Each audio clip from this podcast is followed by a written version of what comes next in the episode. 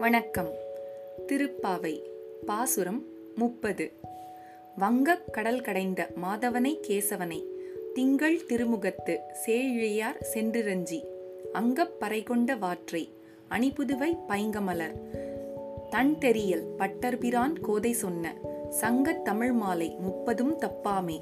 இங்கு இப்பரிசுரைப்பார் ஈரிரண்டு மால்வரைத்தோள் செங்கன் திருமுகத்து செல்வத் திருமாலால் எங்கும் திருவருள் பெற்று இன்புறுவர் எம்பாவாய். பொருள். அலைகள் நிறைந்த பார்க்கடலை கடைந்த மாதவனும் கேசி என்ற அரக்கனை கொன்ற கேசவனுமான கண்ணனை சந்திரனைப் போன்ற அழகு முகம் கொண்ட அணிகலன் அணிந்த பெண்கள் சிரமப்பட்டு தரிசித்து பாவை விரத பலன் பெற்ற விவரத்தை ஸ்ரீவில்லிபுத்தூரில் பிறந்த குளிர்ந்த தாமரை போன்ற முகத்துடைய பெரியாழ்வாரின் பெண்ணான ஆண்டாள் இனிய தமிழில் முப்பது பாடல் பாடி பாமாலை தொடுத்திருக்கிறாள்.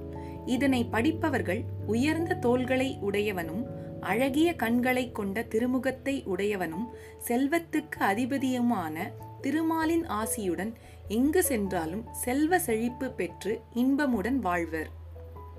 மீண்டும் பாசுரம்.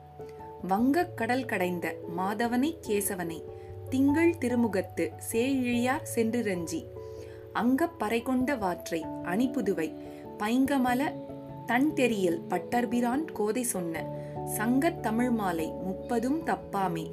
இங்கு இப்பரிசுரைப்பார் ஈரிரண்டு மால்வரைத்தோள் செங்கன் திருமுகத்து செல்வத் திருமாலால் எங்கும் திருவருள் பெற்று இன்புறுவர் எம்பாவாய்.